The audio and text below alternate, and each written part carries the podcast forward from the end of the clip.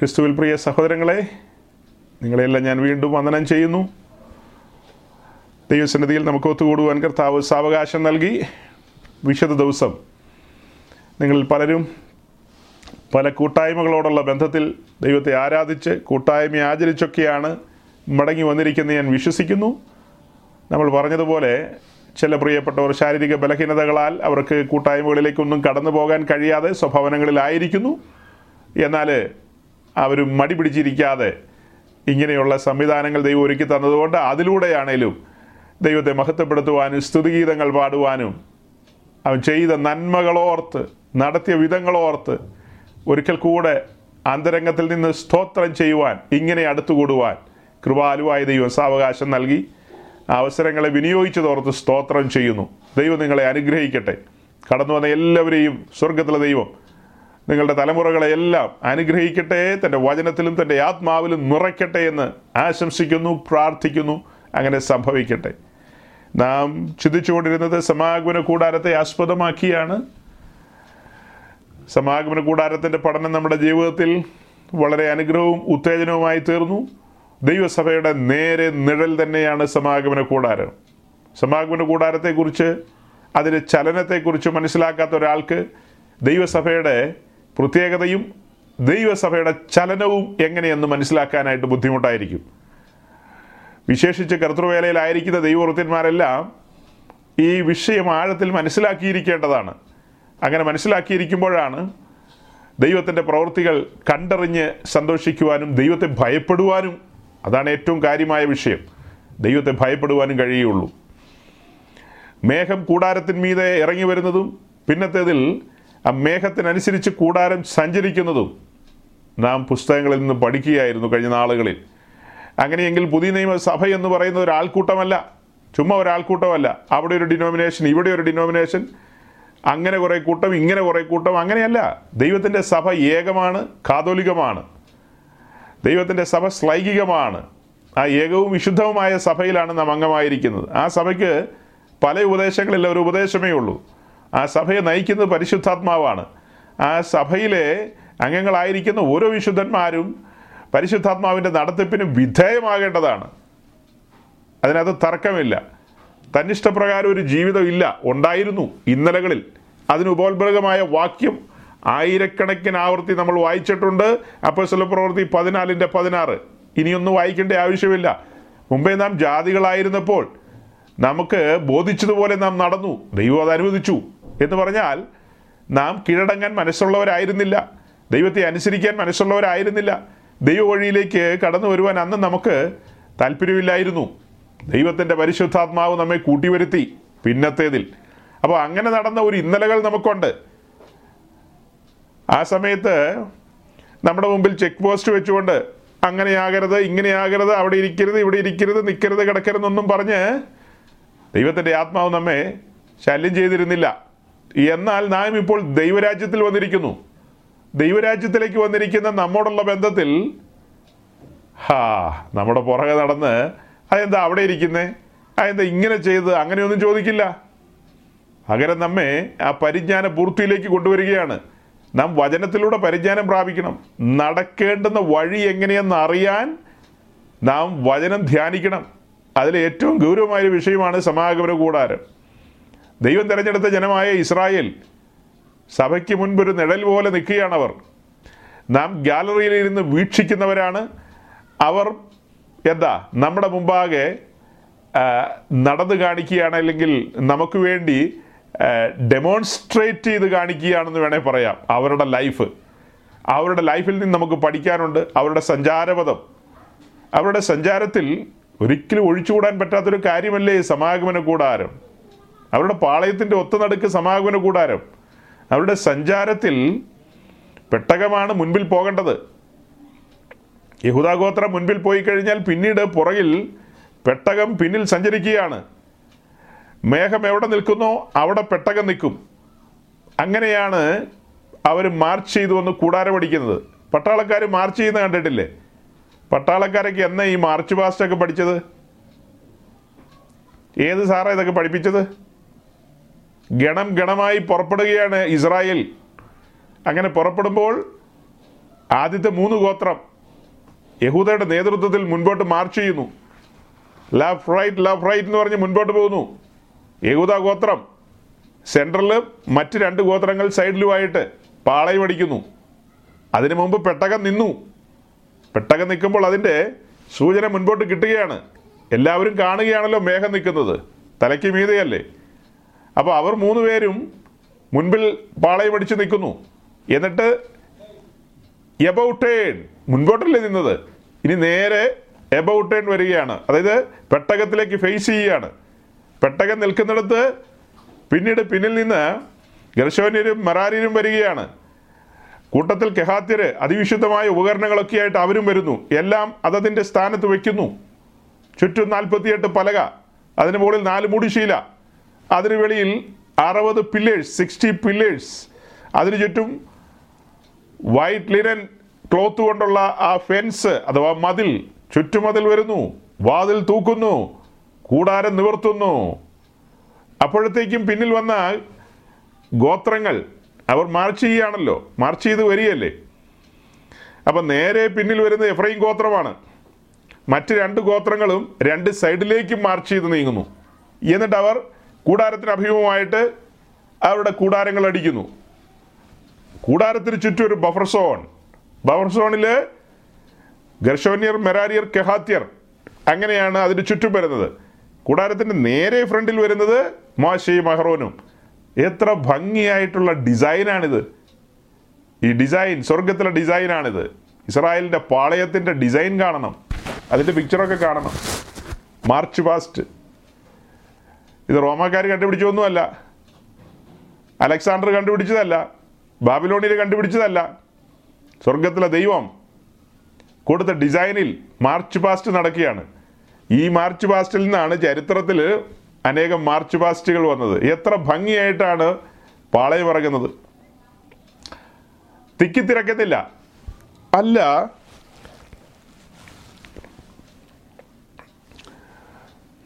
രൂപൻ ഗോത്രക്കാർ പറയാം കഴിഞ്ഞ ആഴ്ച എഫ്രൈമൊക്കെ പുറയിലല്ലേ പാളയം ഇറങ്ങിയത്?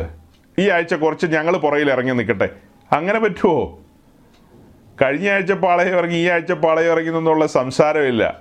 ചോദ്യോത്തരങ്ങളൊന്നുമില്ല. അവർ അണ്ടർസ്റ്റുഡാണ്. അവർക്ക് വേണ്ടി നിയമിച്ചിരിക്കുന്ന കാര്യങ്ങൾ അവർ ബോധവാന്മാരാണ്. അതിനനുസരിച്ച് കൃത്യമായിട്ടാണ് പാളയം ഇറങ്ങുന്നത്. അപ്പോൾ അവരെ ചലിപ്പിക്കുന്നത് പെട്ടകമാണ്. പെട്ടകം നീങ്ങുന്നതിനനുസരിച്ചാണ് അവർ ചലിക്കുന്നത്. പെട്ടകം നീങ്ങുന്നത് എങ്ങനെയാണ് മേഘം നീങ്ങുന്നതിനനുസരിച്ചാണ്. അപ്പോൾ പെട്ടകവും മേഘവും തമ്മിലുള്ള ആ ഒരു കണക്ഷൻ മേഘം നിന്നാൽ പെട്ടകം അവിടെ നിൽക്കും. അതിന് നിയോഗിക്കപ്പെട്ടവർക്ക് സിഗ്നൽ ലഭിക്കുകയാണ്. കെഹാത്യർ. അവരുടെ ചുമലിലാണ് പെട്ടകം ഇരിക്കുന്നത്. അപ്പോൾ അത്ര സിസ്റ്റമാറ്റിക് യെസ് അത്ര സിസ്റ്റമാറ്റിക് ആയിട്ടാണ് ഈ പാളയം മുന്നോട്ട് പോകുന്നത്. കുറച്ചുകൂടെ സൂം ചെയ്ത് കാണിക്കൂ.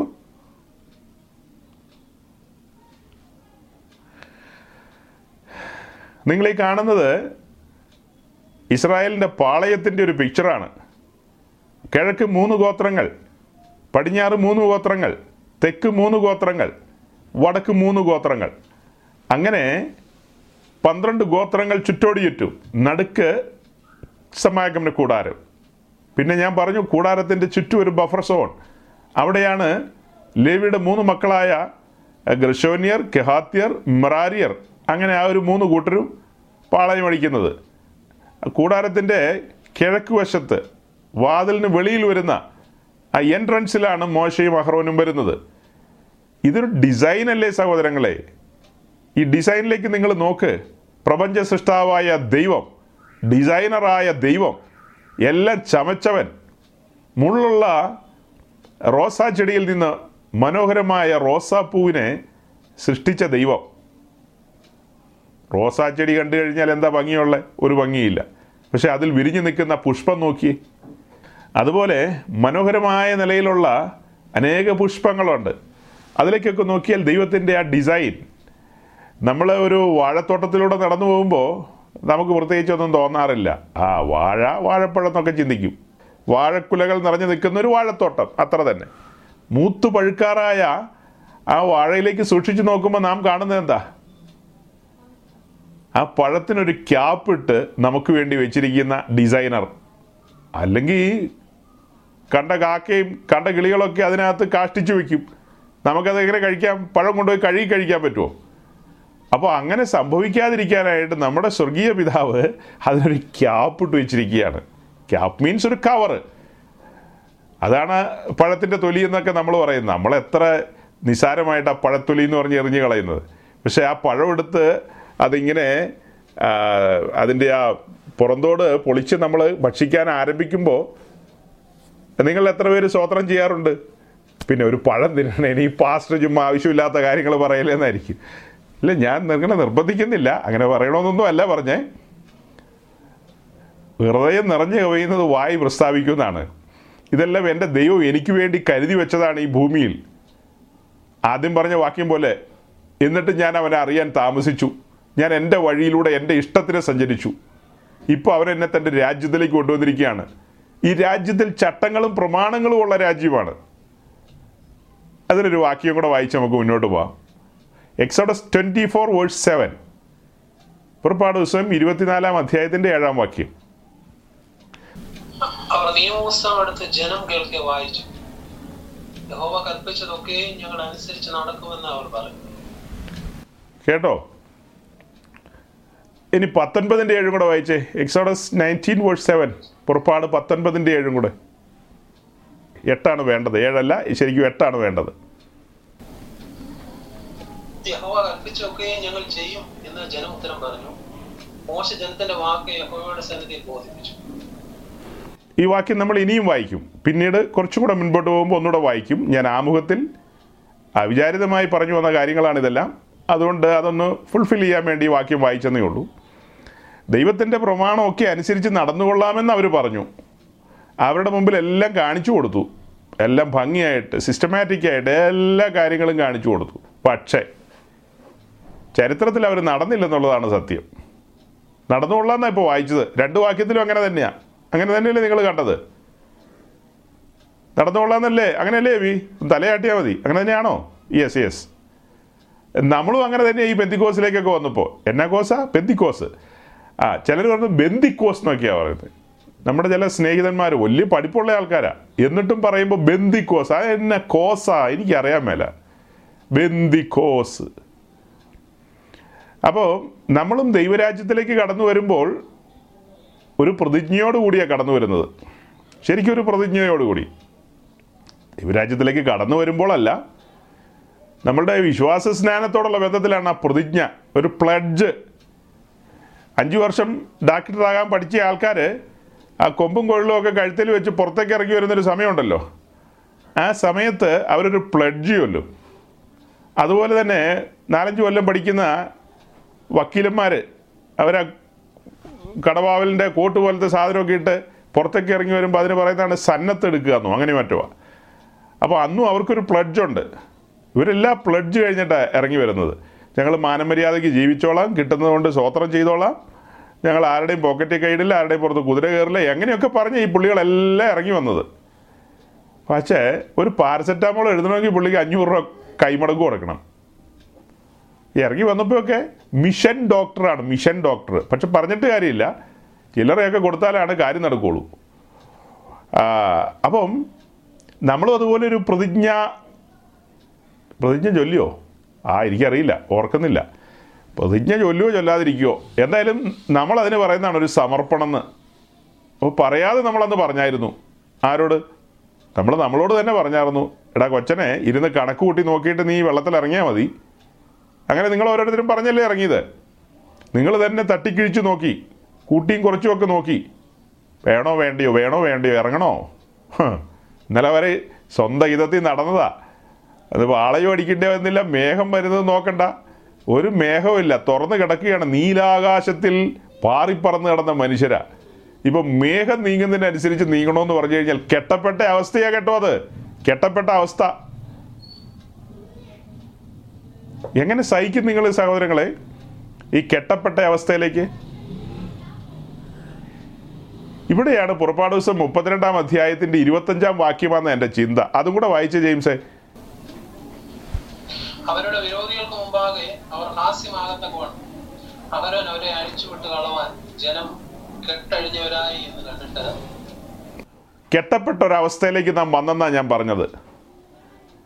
അത് നമ്മുടെ മെസ്സേജിലേക്ക് കടന്നിട്ടില്ല. പക്ഷേ ആമുഖത്തിൽ ഇങ്ങനെ ഒരു തിളപ്പ് വരുന്നു എനിക്ക്. അതുകൊണ്ടാണ് ഞാൻ ആ ആ ഒരു ജ്വലനത്തിൽ തന്നെ നിന്നുകൊണ്ട് പറയുന്നത്. കെട്ടപ്പെട്ട അവസ്ഥ. ഇവിടെ കെട്ടഴിക്കുന്ന ആരാ? നാളത്തെ നിയുക്ത കാതോലിക്കയാണ്. ഈ മുപ്പത്തിരണ്ടാം അധ്യായത്തിൽ കാണുന്ന പുള്ളി ആരാ? നിയുക്ത കാതോലിക്കുക അഹ്റോൻ എന്ന് പറയുന്ന അച്ചായൻ. ഇപ്പോൾ അഹ്റോൻ എന്ന് പറയുന്ന അച്ചായൻ എന്നൊക്കെ വിളിക്കാം. പക്ഷെ നാളെ നിയുക്ത കാതോലിക്കയാണ്. അടുത്ത ദിവസങ്ങളിൽ പുള്ളി അഭിഷേക തൈലം തലയിൽ ഏറ്റുവാങ്ങാനുള്ളതാ. പക്ഷെ അതിനു മുമ്പ് തന്നെ പുള്ളി ജനത്തെ കെട്ടഴിച്ചു. ജനത്തെ അവരുടെ വിരോധികളുടെ മുമ്പാകെ ഹാസ്യമാകത്തക്കവണ്ണം എന്ന് പറഞ്ഞാൽ മറ്റുള്ളവരവരെ പരിഹസിക്കത്തക്കവണ്ണം. ഓ പെസകായും ചോരത്തലിയൊക്കെ ആചരിച്ച് ഇറങ്ങിപ്പോന്നതാ. ഏതാണ്ട് കണ്ടെന്നൊക്കെ പറഞ്ഞ് ഇറങ്ങി വന്ന പാർട്ടികളാ. ഇപ്പം ഇറക്കിക്കൊണ്ട് പോയവൻ തന്നെ അവരെ ശരിയാക്കുന്ന നിമിഷങ്ങളാണിത്. കാരണം ദൈവത്തിന് അവരെ ന്യായം വിധിക്കാതിരിക്കാൻ കഴിയില്ല. അവർ ചെയ്തു വെച്ച പരിപാടികൾ അങ്ങനെയാ. ജീവനുള്ള ദൈവത്തെ ഒരു കാളക്കുട്ടിയോട് ചിത്രീകരിച്ചു അല്ലെങ്കിൽ ഉപയോഗിച്ചു ഭയങ്കര കാര്യമാണ് ചെയ്തു വെച്ചത്.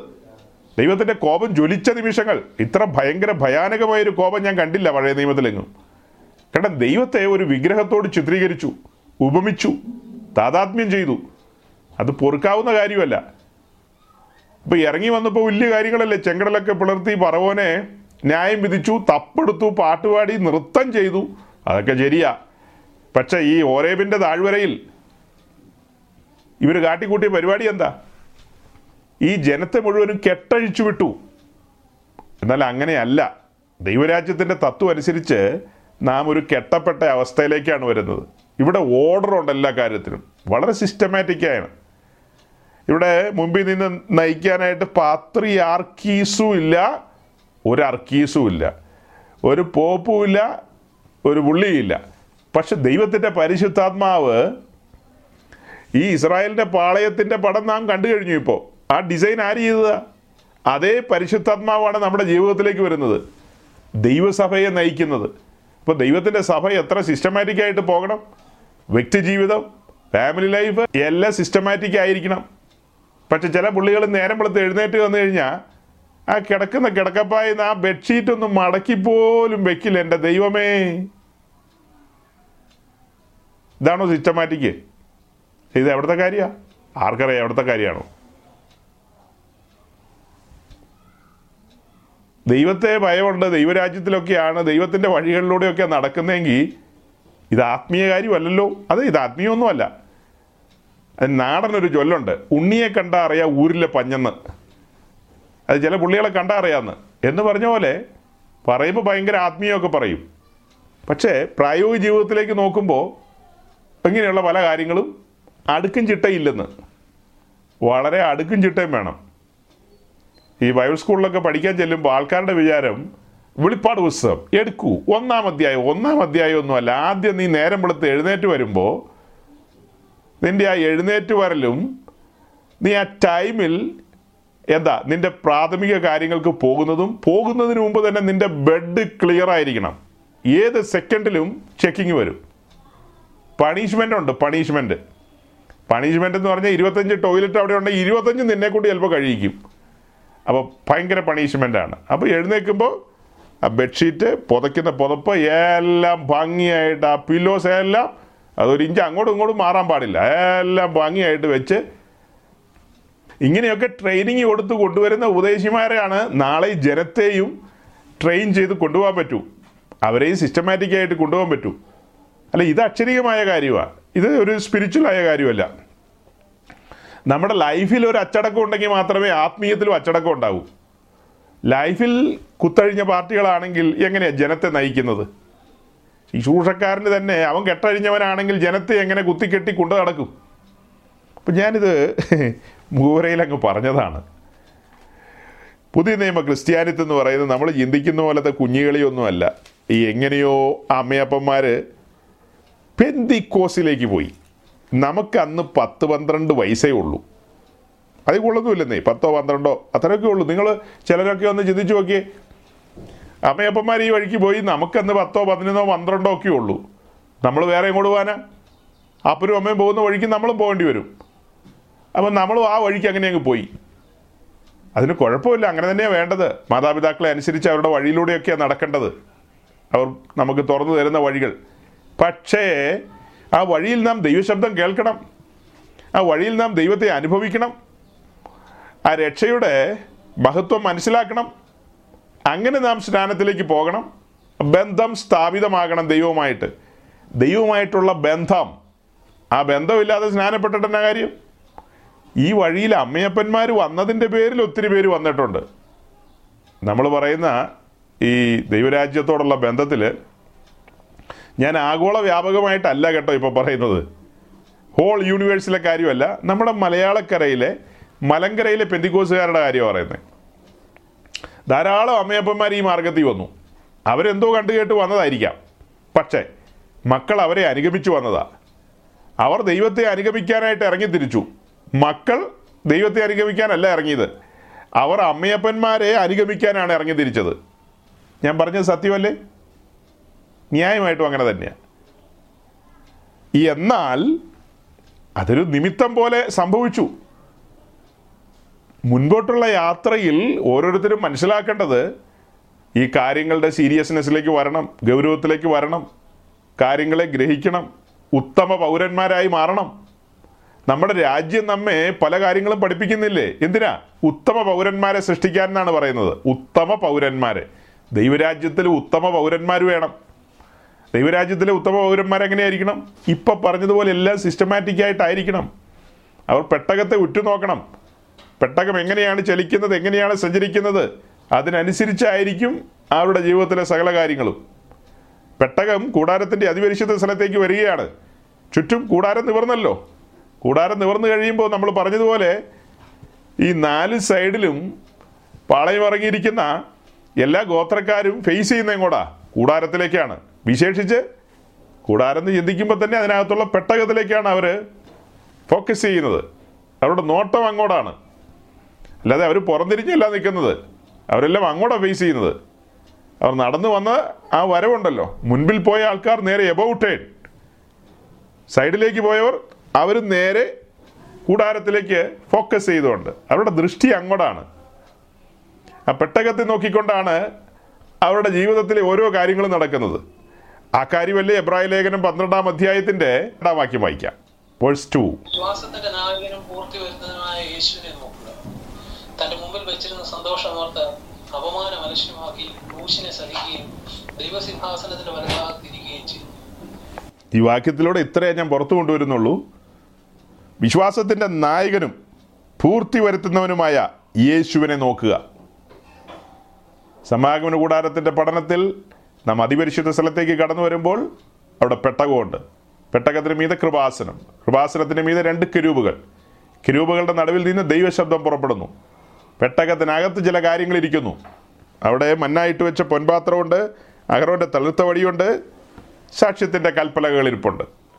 പിന്നെ അതിപരിശുദ്ധ സ്ഥലത്ത് കണ്ട രണ്ട് കാര്യങ്ങളും കൂടെ എക്സ്ട്രാ ഉണ്ട്. നിയമപുസ്തകം പെട്ടകത്തോട് ചേർത്ത് കൊണ്ടുപോയി വയ്ക്കുന്നു.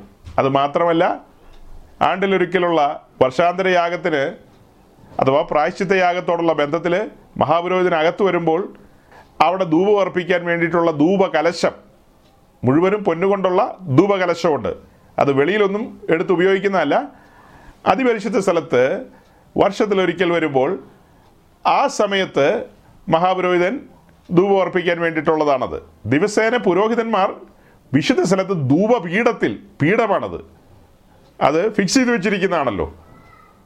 അതാണ് ഇൻസെൻസ് ഓൾഡർ നമ്മൾ പറയുന്നത്. അവിടെയാണ് ധൂവ് അർപ്പിക്കുന്നത്. പക്ഷെ വർഷത്തിലൊരിക്കൽ കടന്നു വരുമ്പോഴാണ് ഇങ്ങനെ ചെയ്യുന്നത്. അപ്പോൾ ഇങ്ങനെയൊക്കെയുള്ളൊരു പിക്ചറാണ് നമ്മുടെ മുമ്പിൽ വന്നത്.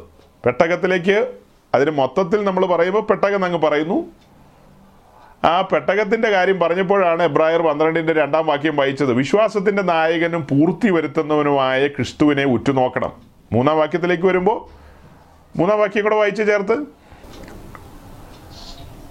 ഉള്ളിൽ ക്ഷീണിച്ചു മടുക്കാതിരിക്കുക ഭാവികളാൽ തനിക്ക് നേരിട്ട ഇങ്ങനെയുള്ള വിരോധം സഹിച്ചവനെ ധ്യാനിച്ചു. ഒരു നിമിഷം നിൽക്കണം കേട്ടോ വാക്യം ഒന്നുകൂടെ വായിക്കേണ്ടതുണ്ട്. നിങ്ങളുടെ ഉള്ളിൽ ക്ഷീണിച്ച് മടുക്കാതിരിപ്പാൻ. എബ്രായ ക്രിസ്ത്യാനികളോട് പറയാണ് ക്രിസ്തീയ സഭയുടെ ആരംഭം കുറിക്കപ്പെട്ട യെരുഷലേമിന്റെ മണ്ണിൽ അല്ലെങ്കിൽ യഹൂദിയുടെ മണ്ണിൽ അനേകർ പിന്മാറ്റത്തിലേക്ക് പോകുന്ന ഒരു സമയം. പലരും പിന്മാറ്റത്തിലേക്ക് പോവുകയാണ്. വിശ്വാസത്തിന്റെ പരിശോധനയിൽ പലർക്കും പിടിച്ചു നിൽക്കാൻ കഴിയുന്നില്ല. അപ്പോൾ ക്രിസ്തീയ സഭയുടെ ചരിത്രത്തിലെ ആദ്യത്തെ നാൽപ്പത് വർഷം പരിശോധനകളുടെ കാലം തന്നെയായിരുന്നു. ആ നാൽപ്പത് വർഷക്കാലം എരിശിലെ ദൈവാലയം അവിടെയുണ്ട് മഹാപുരോഹിതന്മാർ അവിടെയുണ്ട് അവിടുത്തെ പൗരോഹിത്യ വൃന്ദം മുഴുവനും അവിടെയുണ്ട് യാഗങ്ങൾ കർമ്മങ്ങൾ ഇത്യാദി കർമ്മങ്ങൾ എല്ലാം നിറവടിയായി നടന്നുകൊണ്ടിരിക്കുന്നു. അപ്പോഴാണ് ഒരു കൂട്ടം ആൾക്കാർ കാണുന്ന സ്ഥലങ്ങളിലൊക്കെ ഒത്തുകൂടി സ്തുതിപ്പിൻ സ്തുതിപ്പിൻ ദൈവജനമേ എന്ന് പാട്ട് പാടിക്കൊണ്ടിരിക്കുന്നു. പക്ഷെ കുറച്ച് പാട്ടൊക്കെ പാടിക്കഴിഞ്ഞപ്പോൾ അവർക്ക് തോന്നുന്നതാ. അവിടുത്തെ പാട്ടിന് കുറച്ചും കൂടി ഒരു ഈണം ഉണ്ടല്ലോ. കറിയാ ബ്രദർ ഉണ്ടോ നമ്മുടെ കൂട്ടത്തിൽ പാട്ട് പാടിക്കാറുണ്ടല്ലോ. കറിയാ സഹോദരനുണ്ടോ കാര്യം ഈ മെത്രാച്ചന്റെ അടുത്ത പുള്ളിക്കാരനൊക്കെ ഇരിപ്പുണ്ട്. പക്ഷെ ഒരു പാട്ട് പറയില്ല പറയുമ്പോൾ ഓർത്തഡോക്സാന്ന് പറയും. ഒരു പാട്ടും അറിയില്ല. വേണേ ഇപ്പൊ ചോദിച്ചു നോക്കാം ഒന്നും അറിയില്ല. ഉമ്മ ഇരിക്കുക. ഇപ്പോൾ രണ്ട് പാട്ടൊക്കെ വേണേ പഠിക്കാറ് നമുക്ക്. ഏ? അപ്പന്റെ അനിയനോ അപ്പന്റെ ചേട്ടൻ മെത്രാനാന്നൊക്കെ പറഞ്ഞ് വീമ്പിളക്കിക്കൊണ്ട് കിടക്കുക എന്നാ പുണ്യം? രണ്ട് ചീര് പാടാവെന്ന് ചോദിച്ചപ്പോൾ പാടുവോ? അപ്പൊ ഇങ്ങനെ കുറച്ച് നാൾ പാട്ടൊക്കെ പാടിക്കൊണ്ട് നടന്നു കഴിഞ്ഞപ്പോൾ ഒരു തോന്നൽ. മറ്റേ പാട്ടും കൂടെ പാടാമായിരുന്നെന്ന്. അല്ലെങ്കിൽ ആ കൂട്ടത്തിലും കൂടി ഒന്ന് പോയേക്കാമായിരുന്നെന്ന്. ഇങ്ങനെയൊക്കെ ആളുകൾ ചിന്തിച്ചൊരു കാലം. അപ്പോൾ വായിച്ചത് പ്രകാരം നിങ്ങളുടെ ഉള്ളിൽ ക്ഷീണിച്ച് മടുക്കാൻ സാധ്യതയുള്ളത് കൊണ്ടാണ് ഇങ്ങനെ എഴുതിയിരിക്കുന്നത്. ഈ മാർഗത്തിന്റെ ഒരു പ്രത്യേകത. ഈ മാർഗത്തിന്റെ പ്രത്യേകത എന്താ? ഈ മാർഗത്തിൽ നിന്നേ അപമാനമൊക്കെ ഉണ്ട്. മൂന്നാം ബാക്കി ഒന്നുകൂടെ വായിച്ചേ ജെയിംസേ? നിങ്ങളുടെ ഉള്ളിൽ ക്ഷീണിച്ച് മടുക്കാതിരിക്കും. പാപികളാൽ തനിക്ക് നേരിട്ട ഇങ്ങനെയുള്ള വിരോധം സഹിച്ചവനെ ധ്യാനിച്ചു ഈ എങ്ങനെയുള്ള വിരോധം? അയ്യയ്യോ. ഈ ഭൂമിയിലെ പാവികൾ അവർ തന്റെ തൃക്കൈയിലേക്ക് ആണിയടിച്ച് കയറ്റുമ്പോൾ അവന്റെ മുഖത്തെ രോമം പിഴുതു പറിക്കുമ്പോൾ ആ തിരുമേനിയിലേക്ക് കാർക്കിച്ചു തുപ്പുമ്പോൾ അവനെ നഗ്നനാക്കി വിവസ്ത്രനാക്കിയാണ് ക്രൂശിച്ചത്. അല്ലാതെ ഫോട്ടോയിൽ കാണുന്ന പോലെയൊന്നുമല്ല. പരസ്യ കോലമാക്കി കളഞ്ഞു. ആ നിലയിലേക്ക് കൊണ്ടുപോയി നിർത്തി. അപ്പം എല്ലാ അപമാനങ്ങളും അവൻ ഏറ്റെടുക്കുകയാണ്. ഗതസമനെ ഒന്ന് ഓർത്താൽ മതി. ഗതസമന പാനപാത്രം കയ്യോടെ വാങ്ങി കുടിക്കുകയാണ്. അതതിന്റെ അവസാനം വരെ കുടിക്കുകയാണല്ലോ. അപ്പോൾ ഇങ്ങനെയുള്ളവനെ നാം ധ്യാനിച്ചു കഴിഞ്ഞാൽ ധ്യാനിക്കുമ്പോൾ കിട്ടുന്നൊരു ഉത്തരം എന്താ? നാല് കോണിൽ നിന്നും ആൾക്കാർ വർത്തമാനം പറയാന്നേ നീ ദൈവപുത്രനാണെങ്കിൽ ഇറങ്ങി വാടാ ഉയെന്നൊക്കെയാണ് പറയുന്നത് നീ നിന്നെ തന്നെ രക്ഷിക്കുന്ന വേറൊരുത്തം പറയുന്നത് അങ്ങനെ ഓരോരുത്തരും തങ്ങൾക്ക് ബോധിച്ചതുപോലെയൊക്കെയാണ് പറയുന്നത്. ഒടുക്കം വരെ അപമാനിക്കുകയാണ്. ലാസ്റ്റ് മൊമെന്റ് വരെ. ഇച്ചിരി വെള്ളം കുടിക്കാൻ ചോദിച്ചപ്പോൾ കൊടുത്തു തന്നതാ ഓ അതൊക്കെ ചിന്തിക്കണം. എന്നാൽ ദാഹം തീർക്കാനായിട്ട് ഇച്ചിരി വെള്ളം കൊടുക്കാൻ ഒരു തുള്ളി വെള്ളം കൊടുക്കാനായിട്ട് അവിടെ ഒരു പത്രോസും ഇല്ല ഒരു മഹാന്മാരായ അപ്പോസോലന്മാരും അവിടെ ഇല്ല. ചില സഹോദരിമാർ അവിടെ നിൽപ്പുണ്ട് അവർക്ക് ചില പരിമിതികളുണ്ട്. പരിമിതികളില്ലാത്ത പുള്ളികൾ ആരോഗ്യമൊക്കെ ഉള്ള പുള്ളികളുണ്ട്. അല്ലെങ്കിൽ ആ പടയാളികളോട് രണ്ട് വർത്തമാനം പറഞ്ഞ് ഇച്ചിരി വെള്ളമൊക്കെ മേടിച്ച് കൊടുക്കാൻ പറ്റുന്നവർ അവരൊന്നും ആ വഴിക്ക് വന്നില്ലെന്നേ. എല്ലാം അകലം വിട്ടു നിന്നു ആരും അവിടെ വന്നില്ല. ത്യജിക്കപ്പെടലിന്റെ പൂർണരൂപമാണത്. ത്യജിക്കപ്പെടലിന്റെ പൂർണരൂപം. അതിനു മുമ്പ് പറഞ്ഞൊക്കെ എന്നാ? നിന്ദകൾ അപമാനങ്ങളാണ്. ഇതെല്ലാം പറഞ്ഞിട്ടാണ് ഇങ്ങനെയുള്ളവനെ ധ്യാനിച്ചു കൊള്ളണമെന്ന് എങ്ങനെയുള്ളവനെ? അവൻ നടന്നുപോയ വഴികൾ വഴിത്താരകൾ. ക്രിസ്ത്യാനിത്വം. നമ്മുടെ മുമ്പിൽ കാണിച്ചു തരികയാണ്. ഇതാണ് ക്രിസ്ത്യാനിത്വം. ക്രിസ്ത്യാനിത്വത്തിനകത്ത് ഇതെല്ലാം ഉണ്ട്. ഒറ്റപ്പെടലുണ്ട്. തിരസ്കാരങ്ങളുണ്ട്. ഏറ്റവും പ്രിയരെന്ന് തോന്നുന്നവർ അകലം വിട്ടു പോകുന്ന സമയങ്ങളുണ്ട്. നമ്മൾ വിചാരിക്കും ഇവരായിരിക്കും ഒരു തുള്ളി വെള്ളം തരാൻ നമുക്ക് ഉള്ളത്. നല്ല സ്നേഹിതരാണെന്ന് നമ്മൾ ധരിക്കും. പക്ഷെ അവരൊന്നും ചിലപ്പോൾ സമയത്ത് ഉപകരിക്കില്ല. ഒരു പരിചയമില്ലാത്ത ചില ശബരിയന്മാരായിരിക്കും അതിൽ വരുന്നത്. ഒരു പരിചയമില്ലാത്ത ചില ശബരിന് വന്നായിരിക്കും ഒരു തുള്ളി വെള്ളം തരുന്നത്. ചിലപ്പോൾ നമ്മുടെ മുറിവുകളിൽ എണ്ണ വെക്കാനായിട്ട് നമുക്ക് ഒരു മുൻബന്ധവും പരിചയമില്ലാത്ത ചില ശബരിയരെ ആയിരിക്കും ദൈവം അയക്കുന്നത്.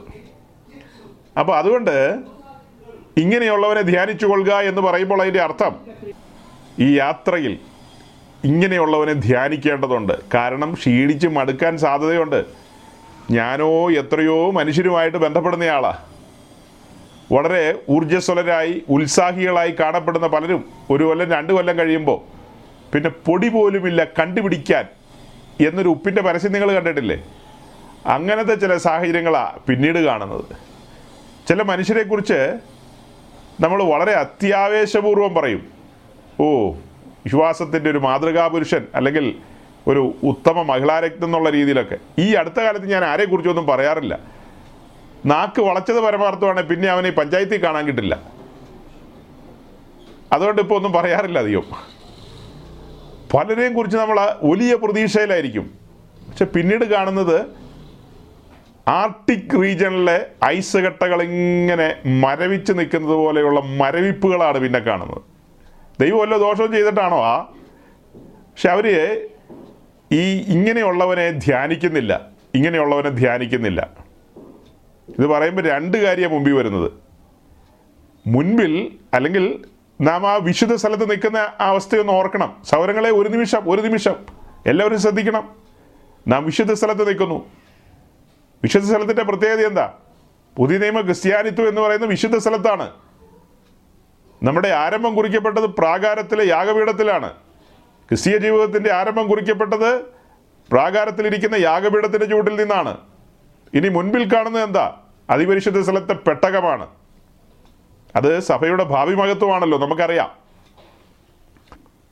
ഇവിടെ നിന്നുകൊണ്ട് മുന്നിലേക്കും പിന്നിലേക്കും നോക്കുമ്പോൾ പിന്നിലേക്ക് നോക്കുമ്പോൾ കാണുന്ന ക്രൂശിക്കപ്പെട്ട ഒരുവനെയാണ് നാം കാണുന്നത്.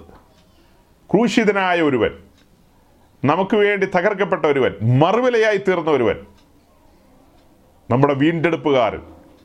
മുൻപോട്ട് നോക്കുമ്പോൾ എന്താ? നമ്മുടെ ഭാവി പ്രത്യാശ. നമ്മുടെ ഉള്ളിൽ ക്ഷീണിച്ച് മടുക്കാതിരിക്കാൻ മുൻപോട്ട് നോക്കുമ്പോൾ കാണുന്ന കാഴ്ച എന്താ?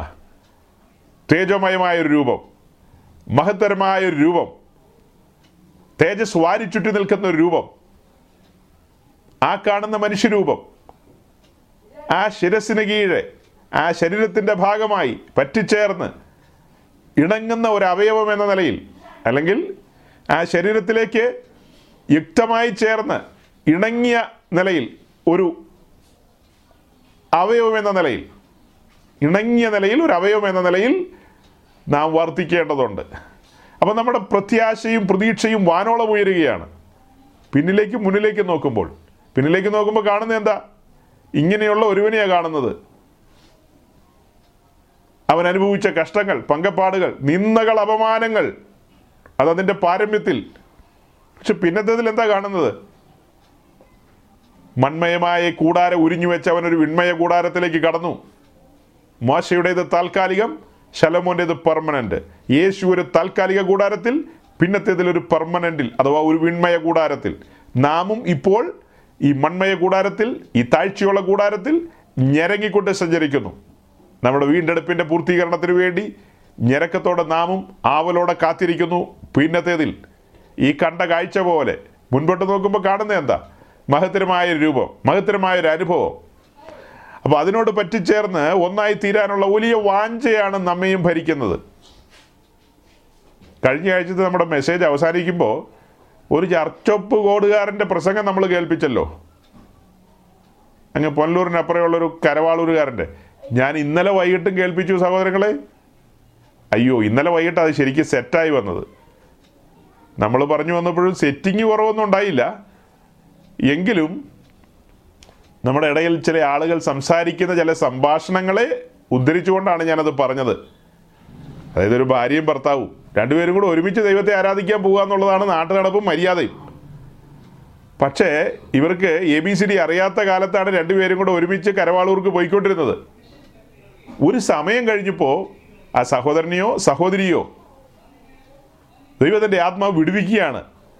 ഈ ഈ ഘോര വനത്തിൽ നിന്ന് ഇപ്പോൾ ഗുജറാത്തിലൊരു വനത്തിന്റെ പേരാണ് ഗീർ വനം അവിടെ ഒത്തിരി സിംഹങ്ങളുണ്ട്.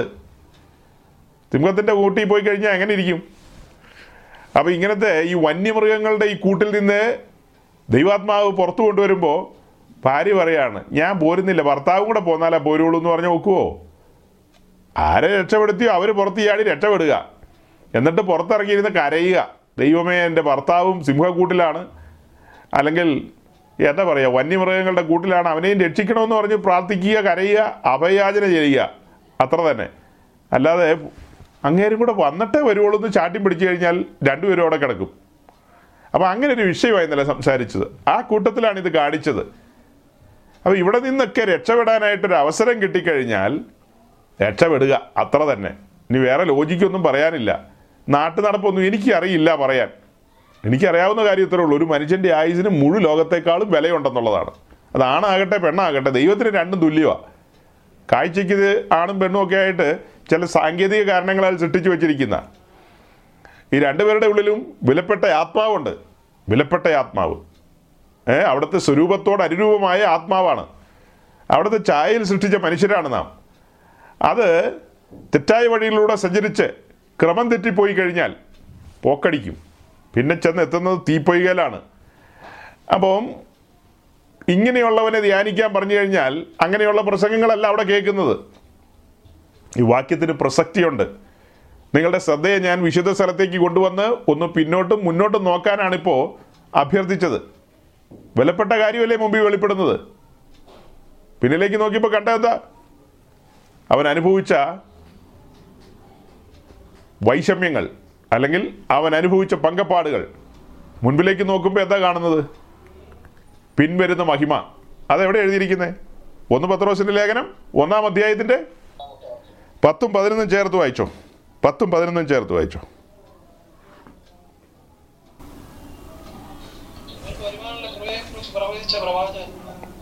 ഈ രക്ഷ ആരാ? ഞാൻ അവരിലുള്ള ക്രിസ്തുവിന്റെ ആത്മാവ് ക്രിസ്തുവിന് വരേണ്ടിയിരുന്ന കഷ്ടങ്ങളെയും പിൻവരുന്ന മഹിമകളെയും മുൻകൂട്ടി സാക്ഷീകരിച്ചപ്പോൾ സൂചിപ്പിച്ച സമയം ഏതോ എങ്ങനെയുള്ളതോ എന്ന് പ്രവാചകന്മാരാരാൻ ആ അപ്പോൾ ഇവിടെ വായിക്കുന്നതിനകത്ത് നമുക്ക് ഒരൊറ്റ ലൈൻ എടുത്താൽ മതി. രക്ഷയെക്കുറിച്ച് ആരാഞ്ഞ് അന്വേഷിച്ചിരുന്നു? അവരിലുള്ള യെസ് അവരിലുള്ള ക്രിസ്തുവിന്റെ ആത്മാവ് ക്രിസ്തുവിന് വരേണ്ടിയ കഷ്ടങ്ങളെയും പിൻവരുന്ന മഹിമയെയും കാലങ്ങൾക്ക് മുമ്പേ അവർ സാക്ഷീകരിച്ചു. അത് ദൈവത്തിന്റെ പ്രവാചകന്മാർ വിശുദ്ധ തിരുവഴുത്തുകളിൽ എഴുതി വെച്ചു. ക്രിസ്തുവിന് വരുന്ന കഷ്ടങ്ങളും പിൻവരുന്ന മഹിമയും. ഇപ്പം നാം വിശുദ്ധ സ്ഥലത്ത് നിന്ന് പിന്നിലേക്കും മുന്നിലേക്കും നോക്കുകയാണ്. പിന്നിലേക്ക് നോക്കുമ്പോൾ എന്താ കണ്ടത്? നമ്മുടെ കർത്താവ് ഈശോമിഷിയെ അനുഭവിച്ച കഷ്ടങ്ങളും പങ്കപ്പാടുകളും പ്രതിസന്ധികളും വേദനകളും അതെല്ലാം നമ്മെ പ്രതിയാണ്. പക്ഷേ നമുക്ക് വേണ്ടി സ്വർഗം കാണിച്ചു തരുന്ന കാഴ്ച എന്താ? യേശു ക്രിസ്തുവിന് പിൻവരുന്ന മഹിമയാണ്. അല്ലേ? പിൻവരുന്ന മഹിമയല്ലേ കാണുന്നത്? ആ മഹിമയെ നാം ആഴത്തിൽ കാണുന്ന വെളിപ്പാട് ദിവസം ഒന്നാം അധ്യായത്തിലാണെന്ന് മാത്രം. ക്രിസ്തുവിന് വരേണ്ടിയ മഹിമ എന്ന് പത്രോസ് ഇവിടെ പറയുമ്പോൾ ആ മഹിമ അതിന്റെ ആഴത്തിൽ കാണിച്ചു കൊടുത്ത യോഹന്നാനാണ്. പത്രോസ് സൂചിപ്പിച്ചു കാര്യങ്ങൾ പക്ഷേ അത് വെളിപ്പെടുത്തി കൊടുത്തത് യോഹന്നാനാണ്. സഭയുടെ റെപ്രസെന്റേറ്റീവായ യോഹന്നാൻ അത് കണ്ടു. സഭയുടെ പ്രതിനിധിയായ പത്രോസ് തന്നെയാണ് ഇത് എഴുതിയിരിക്കുന്നത്. അപ്പം അവരിലുള്ള ക്രിസ്തുവിന്റെ ആത്മാവ് ക്രിസ്തുവിന് വരേണ്ടിയ കഷ്ടങ്ങളെയും പിൻവരുന്ന മഹിമയെയും ക്രിസ്തുവിന് ഘട്ടങ്ങൾ വരുമെങ്കിൽ അവന്റെ ദാസന്മാർക്കും അവൻ തിരഞ്ഞെടുക്ക അവനാൽ തിരഞ്ഞെടുക്കപ്പെട്ടവർക്കും അത്തരം കഷ്ടങ്ങളും പ്രതിസന്ധികളൊക്കെ ഉണ്ടാവും. നിന്ദകളും അവമാനങ്ങളും അവർ കേൾക്കേണ്ടി വരും. അങ്ങനെയെങ്കിൽ മാത്രമേ അവർക്കും ഈ പിൻവരുന്ന മഹിമയുടെ പങ്കാളിത്തത്തിലേക്ക് വരാൻ കഴിയൂ. ഇല്ലറ കാര്യമല്ല. അതായത് ക്രിസ്തു കടന്നുപോയ വഴികളിലൂടെ തന്നെ അവന്റെ ദാസന്മാരും ദാസിമാരും നടക്കണം. അവൻ അനുഭവിച്ചതെല്ലാം അവരും അനുഭവിക്കണം. അതേ പാഠം അവരും പഠിക്കണം. അല്ലെങ്കിൽ ക്രൂശിലൂടെയല്ലാതെ സിംഹാസനമില്ല. ക്രൂശിലൂടെയല്ലാതെ തേജസ്കരണമില്ല. ക്രൂശില്ലാത്തൊരു തേജസ്കരണം ഇല്ലെന്ന് ചുരുക്കം. അപ്പോൾ ഇന്നത്തെ പെന്തിക്കോസിന്റെ കയ്യിൽ ഈ സാധനമൊന്നും ഇല്ല നിങ്ങൾ ഇനിയിപ്പോൾ എത്ര തലകുത്തി വന്നാലും അവിടെ നിൽക്കുകയുള്ളൂ. കളിയൊന്നും ഇങ്ങോട്ട് വേണ്ട. അങ്ങനെ ക്രൂശിനെ മുൻനിർത്തി ദൈവവചനം പ്രസംഗിക്കുന്ന എത്ര പേര് മലയാളക്കരയിലുണ്ട്? കാണും ധാരാളം ദൈവദാസന്മാർ കാണും. പക്ഷേ ഈ അറിയപ്പെട്ട പുള്ളികളെന്ന് നമ്മൾ പറയുന്ന സോക്കോൾഡ് പുള്ളികൾ അതിൽ എത്ര പേരുണ്ട്? ക്രൂശിനെ പരിചയപ്പെടുത്തുന്നവർ ക്രൂശിന്റെ വചനം പ്രസംഗിക്കുന്നവർ ആ വഴിത്താര വെളിപ്പെടുത്തി കൊടുക്കുന്നവർ എത്ര പേരുണ്ട്? ഒരു കൺവെൻഷൻ പ്രസംഗേന ഒരൊറ്റ പ്രസംഗം കഴിയുമ്പോൾ മേടിക്കുന്ന ചില്ലറ എത്രയാ നിങ്ങൾക്ക് അറിയാവോ? നിങ്ങൾ വിചാരിക്കുന്ന പോലത്തെ നൂറും ഇരുന്നൂറും കൊണ്ടൊന്നും കളി നടക്കില്ല കിളി എടുക്കില്ല. അത്ര തന്നെ. എണ്ണി എണ്ണി അങ്ങ് കൊടുക്കേണ്ടി വരും. അതിൽ തന്നെ സൂര്യന്റെ തേജസ് വേറെ ചന്ദ്രന്റെ തേജസ് വേറെ നക്ഷത്രങ്ങളും നക്ഷത്രങ്ങളും തമ്മിൽ തേജസ് കൊണ്ട് ഭേദമുണ്ടെന്നുള്ളതാണ് നമ്മൾ അനുമാനിക്കേണ്ടത്. ഭയങ്കര വ്യത്യാസങ്ങളാണ് പിന്നെ വ്യത്യാസങ്ങൾ എല്ലാവരുടെ കയ്യിലും ഒരു പുസ്തകം തന്നെയാണ് എല്ലാവരുടെ കയ്യിലും ഒരു പുസ്തകം തന്നെയാണ് കപിൽ സിബലിന്റെ കയ്യിലും ഈ പുസ്തകമാണ്. നമ്മുടെ നാട്ടിലുള്ള ചങ്കരം വക്കീലിന്റെ കയ്യിലും ഒരേ കിതാബ് തന്നെയാണ് ഇന്ത്യൻ പീനൽ കോഡ്. പക്ഷെ പറഞ്ഞിട്ട് കാര്യമില്ല. നരിമാന്റെ കയ്യിലിരിക്കുന്ന പുസ്തകത്തിൽ നിന്ന് രണ്ട് വാക്ക് പറഞ്ഞിട്ട് നരിമാൻ ഓർത്തഡോക്സുകാരോട് മേടിക്കുന്നത് എത്ര രൂപയാണെന്നറിയാവോ? ഒരു സിറ്റിങ്ങിന് മേടിക്കുന്നത് പതിനഞ്ച് ലക്ഷം ഇരുപത്തഞ്ച് ലക്ഷവും കണ്ടൊക്കെയാ. പത്ത് ലക്ഷമൊക്കെ ഇപ്പോഴുള്ള പുള്ളികൾക്ക്. നരിമാനൊക്കെ മേടിച്ചുകൊണ്ടിരുന്നത് അതിലൊക്കെ കൂടുതലാണ് കാരണം യാക്കവക്കാരനെ കുപ്പിക്കകത്ത് ഇറക്കണമല്ലോ. അപ്പോൾ അതുകൊണ്ട് ഓർത്തഡോക്സുകാരന്റെ നിന്ന് അങ്ങനെ മേടിച്ചുകൊണ്ടിരുന്നത്. യാക്കവക്കാരൻ ഏത് പുള്ളിയുടെ കൂട്ടത്തിലായിരുന്നു ഞാൻ മറന്നുപോയി. അവരും കൊടുത്തു. ഇട്ടം പോലെ എണ്ണി കൊടുത്തു. പക്ഷെ പറഞ്ഞിട്ട് കാര്യമില്ല. തേജസ് കൊണ്ട് ഭേദമുണ്ടെന്ന് എന്ന് പറഞ്ഞതുപോലെ ഈ സത്യവചനം പ്രസംഗിക്കുന്നവരെ ഇന്ന് നമുക്ക് കണ്ടുകിട്ടാനില്ലെന്നേ. ഈ കാര്യങ്ങളെ സവിസ്തരം കൃത്യമായിട്ട് ആളുകളെ ധരിപ്പിക്കുന്ന ആളുകളെ കണ്ടുകിട്ടാനില്ല. ഈ പറഞ്ഞതിന്റെ എല്ലാം രക്തം ചുരുക്കുക എന്താ? ഇസ്രായേലിന്റെ ആ മാർച്ച് പാസ്റ്റ് നോക്കുക. പെട്ടകം മുന്നോട്ട് പോകുന്ന കാര്യങ്ങളെ നോക്കുക. അതിനോട് ചേർത്ത് നമ്മൾ പറഞ്ഞ ഈ കാര്യങ്ങളും ക്രിസ്തീയ ജീവിതത്തിൽ എത്ര അനുഗ്രഹപ്രദമായ കാര്യങ്ങളാണ്? ഈ രണ്ടവസ്ഥയും നമ്മൾ മനസ്സിലാക്കണം. യാഗപീഠത്തിന്റെ സാഹചര്യം അഥവാ ക്രൂശിലെ സാഹചര്യങ്ങൾ പെട്ടകുരിക്കുന്ന അതിപരിശുദ്ധ സ്ഥലത്തിന്റെ അനുഭവങ്ങൾ. യാഗപീഠം ഇല്ലാതെ അതിപരിശുദ്ധ സ്ഥലവും ഇല്ല ഒരു പെട്ടകവും ഇല്ല. ഇസ്രായേലിന്റെ പാളയത്തിന് മുൻപിൽ യാഗപീഠം സോറി ഇസ്രായേലിന്റെ പാളയത്തിന് മുൻപിൽ പെട്ടകം ഇങ്ങനെ പൊയ്ക്കൊണ്ടിരിക്കും. മേഘം നിൽക്കുമ്പോൾ നിൽക്കുമെന്ന് നമ്മൾ പറഞ്ഞു. പക്ഷെ ഒരു നിശബ്ദ സാന്നിധ്യമായി പിന്നിൽ യാഗപീഠം വരുന്നുണ്ട് കേട്ടോ. ഇസ്രായേലിന്റെ പാളയത്തിന്റെ പിന്നിൽ ഒരു നിശബ്ദ സാന്നിധ്യമായി. ഇവിടെ ഗൗരവതരമായി പെട്ടകത്തിന്റെ കാര്യമാണ് പറയുന്നത്. പക്ഷെ പിന്നിൽ യാഗപീഠം വരുന്നുണ്ട്. യാഗപീഠത്തിലെ തീ കെട്ടുപോയിട്ടില്ല. കെട്ടുപോയിട്ടില്ല. യാഗപീഠത്തിലെ തീയൊന്നും കെട്ടുപോയിട്ടില്ല. അങ്ങനെ ധരിക്കരുത്. നാല് മൂടിശീലകളിട്ട്. നാലല്ലല്ലോ? അതിന് മുകളിൽ ചില മൂടിശീലകളിട്ട് അത് മൂടിക്കൊണ്ടാണ് വരുന്നത്. എന്ന് കരുതി അതിലെ തീ കെട്ടുപോയിട്ടില്ല. തീ തീക്കലശത്തിലേക്ക് മാറ്റിയിട്ടുണ്ട്. ഉയരത്തിൽ നിന്ന് കത്തിയ തീയെ തീക്കലശത്തിലേക്ക് മാറ്റിയിട്ടുണ്ട്. തീ കെട്ടുപോയിട്ടില്ല. ഇസ്രായേലിന്റെ നടുവിൽ നിശബ്ദമായ പെട്ടകമുണ്ട്. പെട്ടകമില്ലാത്തൊരു ജീവിതം ഇസ്രായേലിന്. Sorry sorry. ഇസ്രായേലിന്റെ നടുവിൽ നിശബ്ദമായ ഒരു യാഗപീഠമുണ്ട്. ആ യാഗപീഠം ഇല്ലാത്തൊരു ജീവിതം ഇസ്രായേലിന് ആലോചിക്കാൻ കഴിയില്ല. അവരുടെ വീണ്ടെടുപ്പ് ആ യാഗപീഠ വഴിയാണ്. പ്രായശ്ചിത്ത ദിനത്തിൽ അറ്റോൺമെന്റ് ഡേയിൽ ഇസ്രായേലിന്റെ മുഴു പാപവും ശാപവും ആ യാഗപീഠത്തിൽ അർപ്പിക്കുന്ന യാഗമൃഗവുമായി ബന്ധപ്പെട്ടാണ് നിൽക്കുന്നത്. അപ്പം അതുകൊണ്ട് അവർക്കത് ഒഴിവാക്കാൻ പറ്റുന്ന കാര്യമേ അല്ല ഒരിക്കലും. നമ്മുടെ ക്രിസ്തീയ ജീവിതത്തിലും ക്രൂശിതനായ ക്രിസ്തുവിനെ മറന്നു കളഞ്ഞിട്ട് എന്റെ മുമ്പിൽ പിന്നെയും പിന്നെയും എബ്രായർ പന്ത്രണ്ടിന്റെ രണ്ടും മൂന്നും ഇങ്ങനെ വരികയാണ്. നമ്മിൽ പല ആളുകളും പല പ്രതിസന്ധികളിലൂടെയും വൈഷമ്യങ്ങളിലൂടെയും കടന്നു പോകുന്നവരാ. ചില പ്രിയപ്പെട്ടവരൊക്കെ എനിക്കറിയാം. തുറന്നു പറയുന്നില്ല അത്രമാത്രം. എനിക്കറിയാം. പലരുടെ ജീവിതത്തിൽ നിന്ദകളും അവമാനങ്ങളും ഒക്കെ സംഭവിക്കുന്നുണ്ട്. പരസ്പരം മനസ്സിലാക്കാൻ കഴിയാത്ത സാഹചര്യങ്ങൾ.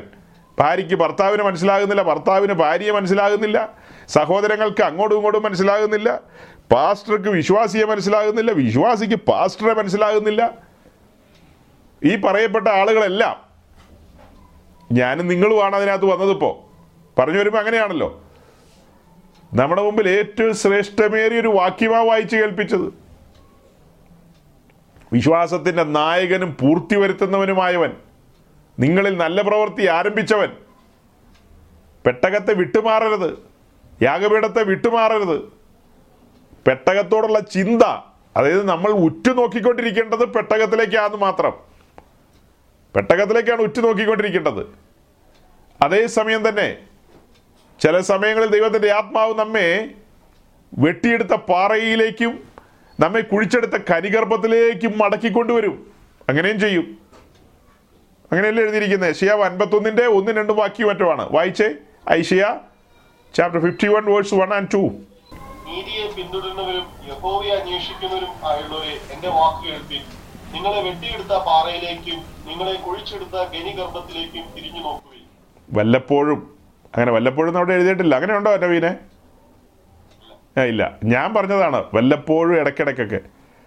ഇപ്പം ഞാനിന്ന് നമ്മുടെ പുറപ്പാട് ദിവസം ഇരുപത്തഞ്ചാം അധ്യായത്തിൽ കഴിഞ്ഞ ആഴ്ച പറഞ്ഞു നിർത്തിയതിന്റെ ബാക്കി പറയാൻ പാകത്തിന് സജ്ജമായി തന്നെയാണ് ഇരിക്കുന്നത്.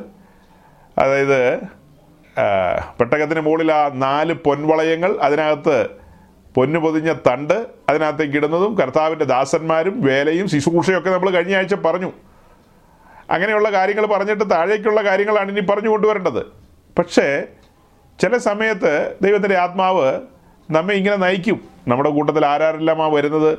ഏതേത് അവസ്ഥകളിലാണ്? അവരുടെ മാനസിക നില എന്താണ്? അവരുടെ ആത്മീയ നില എന്താണെന്നൊന്നും നമുക്കെല്ലാം അറിയില്ല. എല്ലാം അറിയുന്ന വിവേചിക്കുന്ന പരിശുദ്ധാത്മാവ് നമ്മുടെ നടുവിൽ വ്യാപരിക്കുന്നത് കൊണ്ട് ചില സമയത്തൊരു ആഹ്വാനമാണിത്. നവീൻ ഒന്നുകൂടെ വായിച്ച് കേൾപ്പിച്ച്.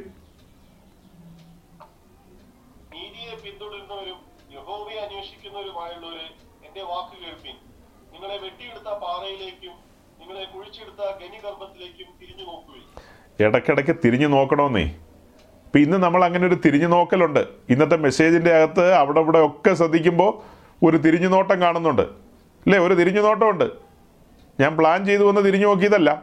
ഒരു തിരിഞ്ഞു നോട്ടം ഉണ്ടെന്ന് ഒരു എത്തിനോട്ടമുണ്ട് ഇപ്പം ഞാനിത് പറഞ്ഞുകൊണ്ടിരിക്കും.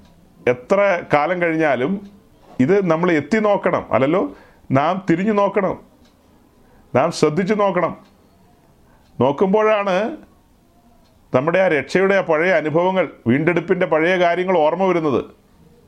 അല്ലേ? നമ്മെ രക്ഷിച്ചെടുക്കുമ്പോൾ പിന്നത്തേതിൽ താമ്രത്തൊട്ടി നമ്മുടെ വിശ്വാസ സ്നാനത്തിന്റെ നിമിഷങ്ങൾ. അവിടെ നമ്മൾ മുൻപോട്ട് മുൻപോട്ട് വന്നു. കൊള്ളാം മിടുക്കന്മാരാ. നമ്മൾ വിശുദ്ധ സ്ഥലത്തിന്റെ അനുഭവത്തിലൊക്കെ എത്തി. സമ്മതിച്ചു. പക്ഷേ ഇനി നേരെ മുൻപിലുള്ള കാര്യം. നമ്മൾ പിടിച്ചു എന്നൊന്നും പൗലോസ് പറയുന്നത് എന്താ? പിടിച്ചു എന്ന് ഞാൻ പറയുന്നുണ്ടെന്നാണോ? പിടിക്കാമോ എന്ന് വെച്ച്. ഫിലിപ്പ് ലേഖനം മൂന്നാം അധ്യായം. ഫിലിപ്പ് ലേഖനം മൂന്നാം അധ്യായത്തിന്റെ പന്ത്രണ്ടാം വാക്യം. ഒന്നുകൂടെ വായിച്ച ജെയിംസേ.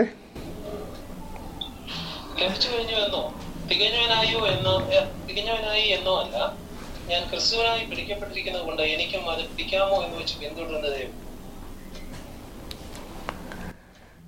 ഈ വിശുദ്ധ സ്ഥലത്തിന്റെ അനുഭവത്തിൽ നിൽക്കുമ്പോൾ ലഭിച്ചു കഴിഞ്ഞെന്നോ പൂർണനായെന്നോ തികഞ്ഞവനായെന്നോ ഒന്നും ചിന്തിക്കുന്നില്ല. ഞാൻ ക്രിസ്തുവിനാൽ പിടിക്കപ്പെട്ടിരിക്കുന്നുണ്ട് പിടിക്കപ്പെട്ടിരിക്കുന്നവരാണ് നാം. സൗരങ്ങളെ ഞാൻ പറയാൻ വന്ന മെസ്സേജ് മുഴുവൻ മാറിപ്പോയി. സാരമില്ല. നാം ദൈവത്താൽ പിടിക്കപ്പെട്ടവരാണ്. നിങ്ങൾ ഒരു നിമിഷം ആ വാക്യത്തിലേക്ക് നോക്കിയേ. കയ്യിൽ പുസ്തകമുണ്ടല്ലോ. സൂക്ഷിച്ച് നോക്കിയേ. ഒരു മഹാനായ മനുഷ്യനാണ് പറയുന്നത്. ഗമാലിയലിന്റെ പാദപീഠത്തിലിരുന്ന് അഭ്യസിച്ച മനുഷ്യൻ. തർസോസിലെ ഒരു പ്രമാണിയുടെ മകൻ. ഫിലോസഫിക്കൽ വേൾഡിൽ അറിയപ്പെടുന്ന ഒരു മനുഷ്യൻ. ധനാഢ്യനായ ഒരു മനുഷ്യൻ.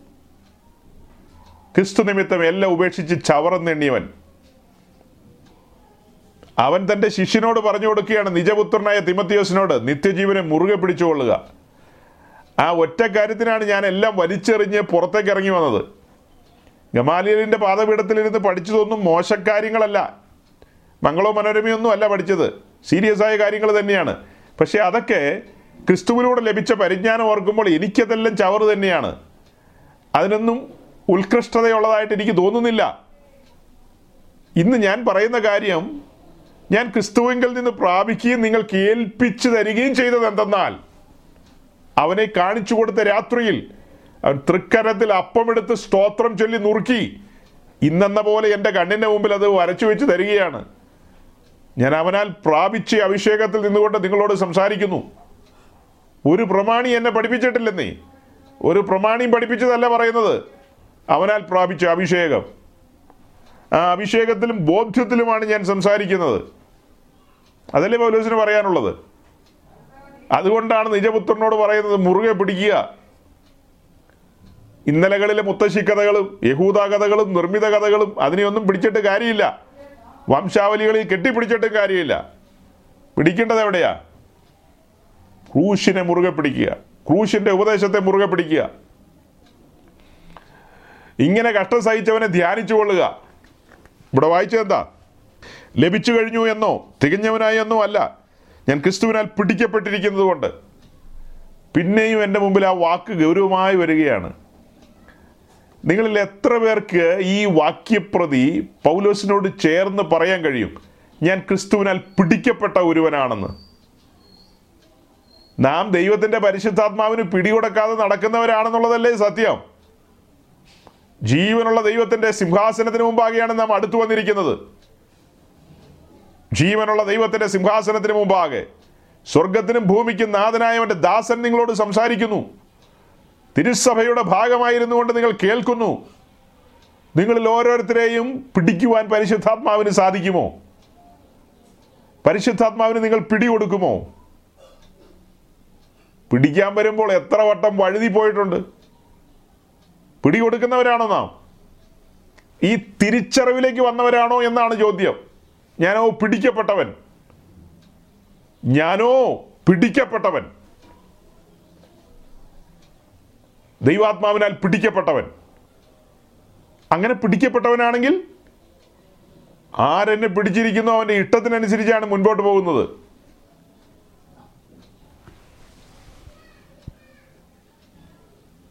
അല്ല ഞാൻ ആരോടാ ഇപ്പോൾ ചോദിക്കുന്നത് ആരോടും ചോദിക്കുന്നില്ല. അങ്ങനെ ഒരാളോട് പേരെടുത്ത് ഞാൻ ചോദിക്കുന്നില്ല. ഞാൻ എല്ലാവരോടുമായിട്ടാണ് ചോദിക്കുന്നത്. നാം ഇതുപോലെ പിടിക്കപ്പെട്ടവർ തന്നെയാണോ? പിടിക്കപ്പെട്ടവരാണെങ്കിൽ ഈ വാക്യത്തിലേക്ക് തിരിച്ചു വരാം. റോമലേഖനം എട്ടാം അധ്യായത്തിന്റെ പതിനാലാം വാക്യം. റോമൻസ് എയ്റ്റ് ഫോർട്ടീൻ ദൈവാത്മാവ് നടത്തുന്ന ഏവരും ദൈവത്തിന്റെ മക്കളാകും അങ്ങനെ പിടിക്കപ്പെട്ടവരാണെങ്കിൽ ദൈവത്തിന്റെ ആത്മാവ് നമ്മെ നടത്തണം. ആത്മാവിനാലുള്ളൊരു നടത്തം. പിടിക്കപ്പെടുക പിടിക്കപ്പെട്ടാലത്തെ നടത്തം. ഇന്നലകളിലെ നടത്തം ഞാൻ തുടക്കത്തിലേ പറഞ്ഞു. നമുക്ക് ബോധിച്ചതുപോലെ നടന്നു എന്നാ. അതും കൂടെ വായിച്ചേ. ആക്സ് ഫോർട്ടീൻ സിക്സ്റ്റീൻ അപ്പോൾ ചില പ്രവൃത്തി പതിനാലിന്റെ പതിനാറ് കൂടെ. ഒരുപക്ഷെ ആദ്യമായിട്ട് ആരെങ്കിലും കേൾക്കുന്നവരുണ്ടെങ്കിൽ ആ വാക്യത്തിന്റെ സീരിയസ്നെസ് അവർ ഉൾക്കൊള്ളട്ടെ? കഴിഞ്ഞ കാലങ്ങളിൽ അവൻ സകല ജാതികളെയും സ്വന്തം വഴികളിൽ നടപ്പാൻ സമ്മതിച്ചു. ഒരു നടപ്പാണ് അവിടെ കാണിക്കുന്നത്. ഇവിടെ കാണുന്ന ഒരു നടപ്പാണ്. സ്വന്തം വഴിയിൽ നടക്കുന്ന ഒരു നടപ്പ്. റോമർ എട്ട് പതിനാലിൽ എന്താ കണ്ടത്? ദൈവത്തിന്റെ ആത്മാവിനാലുള്ളൊരു നടത്തിപ്പ്. നടത്തിപ്പ് എന്ന് പറയും അതിന്. നടത്തിപ്പിന് കീഴടങ്ങുക വിധേയപ്പെടുക. നടത്തിപ്പിന് വിധേയപ്പെടുക നടത്തിപ്പിന് കീഴടങ്ങുക. ഇന്നലകളിൽ ഒരു നടത്തം ഉണ്ടായിരുന്നു. അത് ആർക്ക് കീഴടങ്ങിയ?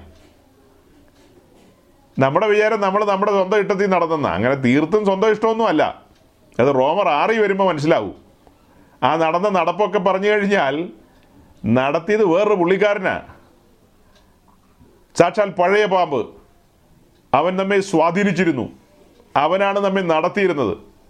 അറിഞ്ഞോ അറിയാതെയോ നാം അവൻ അടിമകൾ എന്ന നിലയിലായിരുന്നു സഞ്ചരിച്ചിരുന്നത്. അറിഞ്ഞോ അറിയാതെയല്ല അറിഞ്ഞു തന്നെ. പാപത്തിൽ നാം രസിച്ചിരുന്നു. എന്താ അറിഞ്ഞോ അറിയാതെ എന്ന് പറയേണ്ട ആവശ്യമുണ്ടോ? അങ്ങനെയൊന്നും പറയേണ്ട ആവശ്യമില്ല. കാര്യം പെന്തിക്കോസ് വീട്ടിലാണ് ജനിച്ചു വളർന്നത്. ചർച്ചപ്പ് കൂടുകാരുടെ വീട്ടിലായിരിക്കും ജനിച്ചത്. പക്ഷെ പറഞ്ഞിട്ട് കാര്യമില്ല. ഉള്ള പ്രവാചകന്മാരും ഉള്ള ഉപദേശിമാരെല്ലാം വന്ന് വീട്ടിൽ അന്തി ഉറങ്ങിയിട്ടുണ്ടായിരിക്കാം. ഒത്തിരി അവർക്കൊക്കെ വെച്ച് വിളമ്പി കൊടുത്തിട്ടുണ്ടായിരിക്കാം. അപ്പനപ്പന്മാരായിട്ട് ഈ പുസ്തകം തലയ്ക്ക് ഭാഗത്ത് വെച്ചായിരിക്കും കിടന്നുറങ്ങിക്കൊണ്ടിരുന്നത്. അതൊക്കെ ശരിയാ. എല്ലാം അറിയാം. പക്ഷേ പക്ഷേ ഈ പറഞ്ഞ പുള്ളിക്ക് വിധേയമായിട്ടാണ് നടന്നുകൊണ്ടിരുന്നത് പഴയ പാമ്പിനെ നടപ്പ് സ്വന്തം വഴി ഈ സ്വന്തം വഴിയിലേക്ക് നമ്മെ നയിക്കുന്ന ആരാ? തോട്ടത്തിൽ സ്വന്തം വഴിയിലേക്ക് ഹൗയെ നയിച്ചു തരാ പഴയ പാമ്പ്. അവളുടെ ഹൃദയത്തിൽ വന്ന ആഗ്രഹവും താല്പര്യവും അത് പൂർത്തീകരിക്കാൻ പുള്ളി സഹായിച്ചു. പുള്ളി എന്താ പറഞ്ഞു കൊടുത്തത് അഡ്വൈസ് നേരത്തെ കേട്ട ശബ്ദം എന്നാ തിന്നാ തിന്നുന്ന നാളി മരിക്കുന്ന. ഇങ്ങേര് വന്ന് എന്നതാ പറഞ്ഞു കൊടുത്തത്? അങ്ങനെയൊന്നും സംഭവിക്കില്ലെന്നേ. ചുമ്മാ ഓരോരുത്തർ ഓരോന്ന് പറഞ്ഞുകൊണ്ടിരിക്കും. അതിലൊന്നും വലിയ കഥയില്ല. അങ്ങനെയൊന്നും മരിക്കില്ല നിങ്ങൾ നിങ്ങൾ മരിക്കില്ല നിശ്ചയം. ഞാനല്ലേ പറയുന്നത്. ധൈര്യമായിട്ട് പോയി തിന്നോ. രണ്ട് തരം ശബ്ദമാണ് ഒന്ന് സൃഷ്ടാവിന്റെ ശബ്ദം ഒന്ന് മറിച്ച് കളയുന്നവന്റെ ശബ്ദം. പക്ഷെ ഏറിയ പങ്ക് ആളുകൾക്ക് ഇഷ്ടം ഈ മറിച്ച് കളയുന്നവരുടെ ശബ്ദമാണ് അതിന്റെ കാരണം എന്നാ? അതിനകത്തൊരു ഒരു അലിവോ ഒരു തലോടലോ ഒരു ഏതാണ്ട് ഏതാണ്ടൊക്കെ ഉണ്ടെന്നാണ് പറയുന്നത് ചില സഹോദരിമാരോടൊക്കെ ചോദിക്കുമ്പോൾ ഓ മറ്റേ പാസ്റ്ററുടെ പ്രസംഗത്തിൽ ഏതാണ്ട് ഏതാണ്ടൊക്കെ ഉണ്ട് സജിപ്പാസിന്റെ പ്രസംഗത്തിൽ ആ ഏതാണ്ട് ഏതാണ്ട് ഏതാണ്ട് ഇല്ലെന്നാ പറയുന്നത് ശരി എന്റെ കയ്യിൽ ഏതാണ്ട് ഏതാണ്ടൊന്നുമില്ല. എനിക്ക് തലോടിക്കൊണ്ടിരിക്കാൻ സമയമില്ല. കേൾക്കാൻ ചെവിയുള്ളോ കേൾക്കട്ടെ. മൂന്ന് കാര്യം ഇപ്പോൾ പറഞ്ഞു. ഇന്നലകളിലെ നടത്തം. ഇന്ന് നടക്കേണ്ടത് ആത്മാവിലാണ്. നമ്മ ആത്മാവിനാൽ പിടിക്കപ്പെട്ടവരാണെങ്കിലേ ഇങ്ങനെ നടക്കാൻ പറ്റൂ. ഇതൊരു തിരിച്ചറിവാണ്. ഈ ഒരു തിരിച്ചറിവിലേക്ക് നാം വന്നാൽ ജീവിതം ധന്യമായി. ഞാൻ ഒന്നുകൂടെ വാക്യം വായിക്കാം. ഫിലിപ്പീൻസ് ത്രീ ട്വൽവ് ഫിലിപ്പ് ലേഖനം മൂന്നിന്റെ പന്ത്രണ്ട്. ലഭിച്ചു കഴിഞ്ഞു എന്നോ തികഞ്ഞവനായി എന്നോ അല്ല. ഞാൻ ക്രിസ്തുവിനാൽ പിടിക്കപ്പെട്ടിരിക്കുന്നത് കൊണ്ട് എനിക്കും അത് പിടിക്കാമോ എന്ന് വെച്ച് പിന്തുടരുന്നതേ ഉള്ളൂ. ലക്ഷ്യത്തിന് വേണ്ടി ഓടുകയാണ്.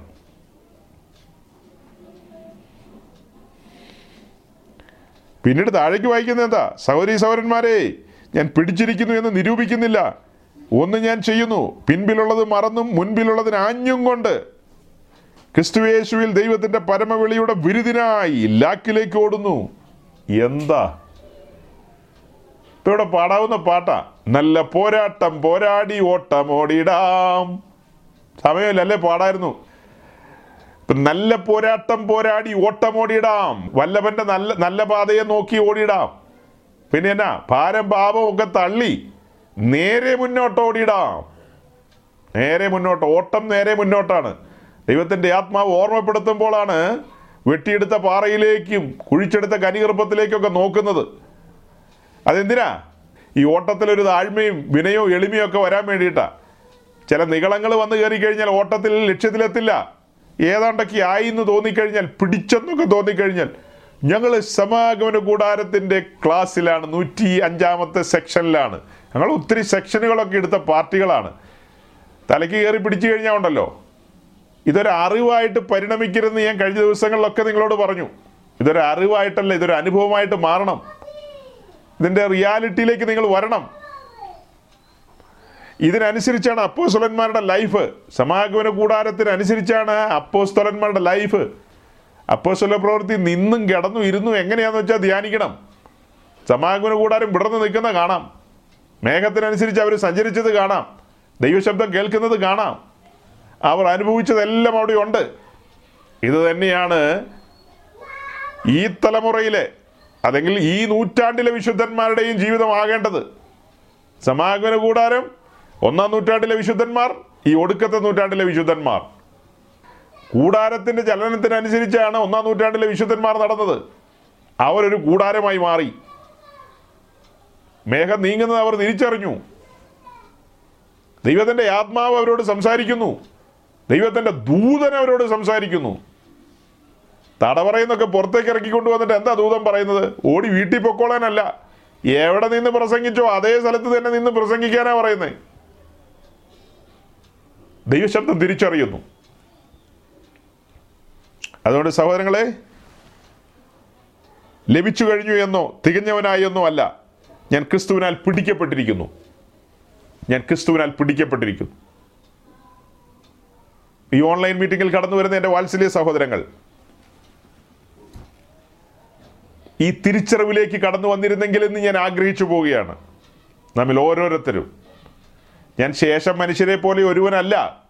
എന്റെ സംസാരമാകട്ടെ എന്റെ കൊടുക്കൽ വാങ്ങലുകളാകട്ടെ അല്ല എന്റെ മൈൻഡ് സെറ്റിംഗ് ആകട്ടെ സകലതും ഉയരത്തിലെ ചിന്തകൾക്കനുസരിച്ചായിരിക്കണം. ഞാൻ ആരെന്നുള്ളൊരു തിരിച്ചറിവിലേക്കാണ് വരേണ്ടത്. വലിയ ഉദ്ദേശങ്ങൾക്ക് വേണ്ടി വിളിക്കപ്പെട്ട ഒരുവനാണ് ഞാൻ. ഞാൻ ആ തെരഞ്ഞെടുപ്പ് പ്രാപിക്കേണ്ടതുണ്ട്.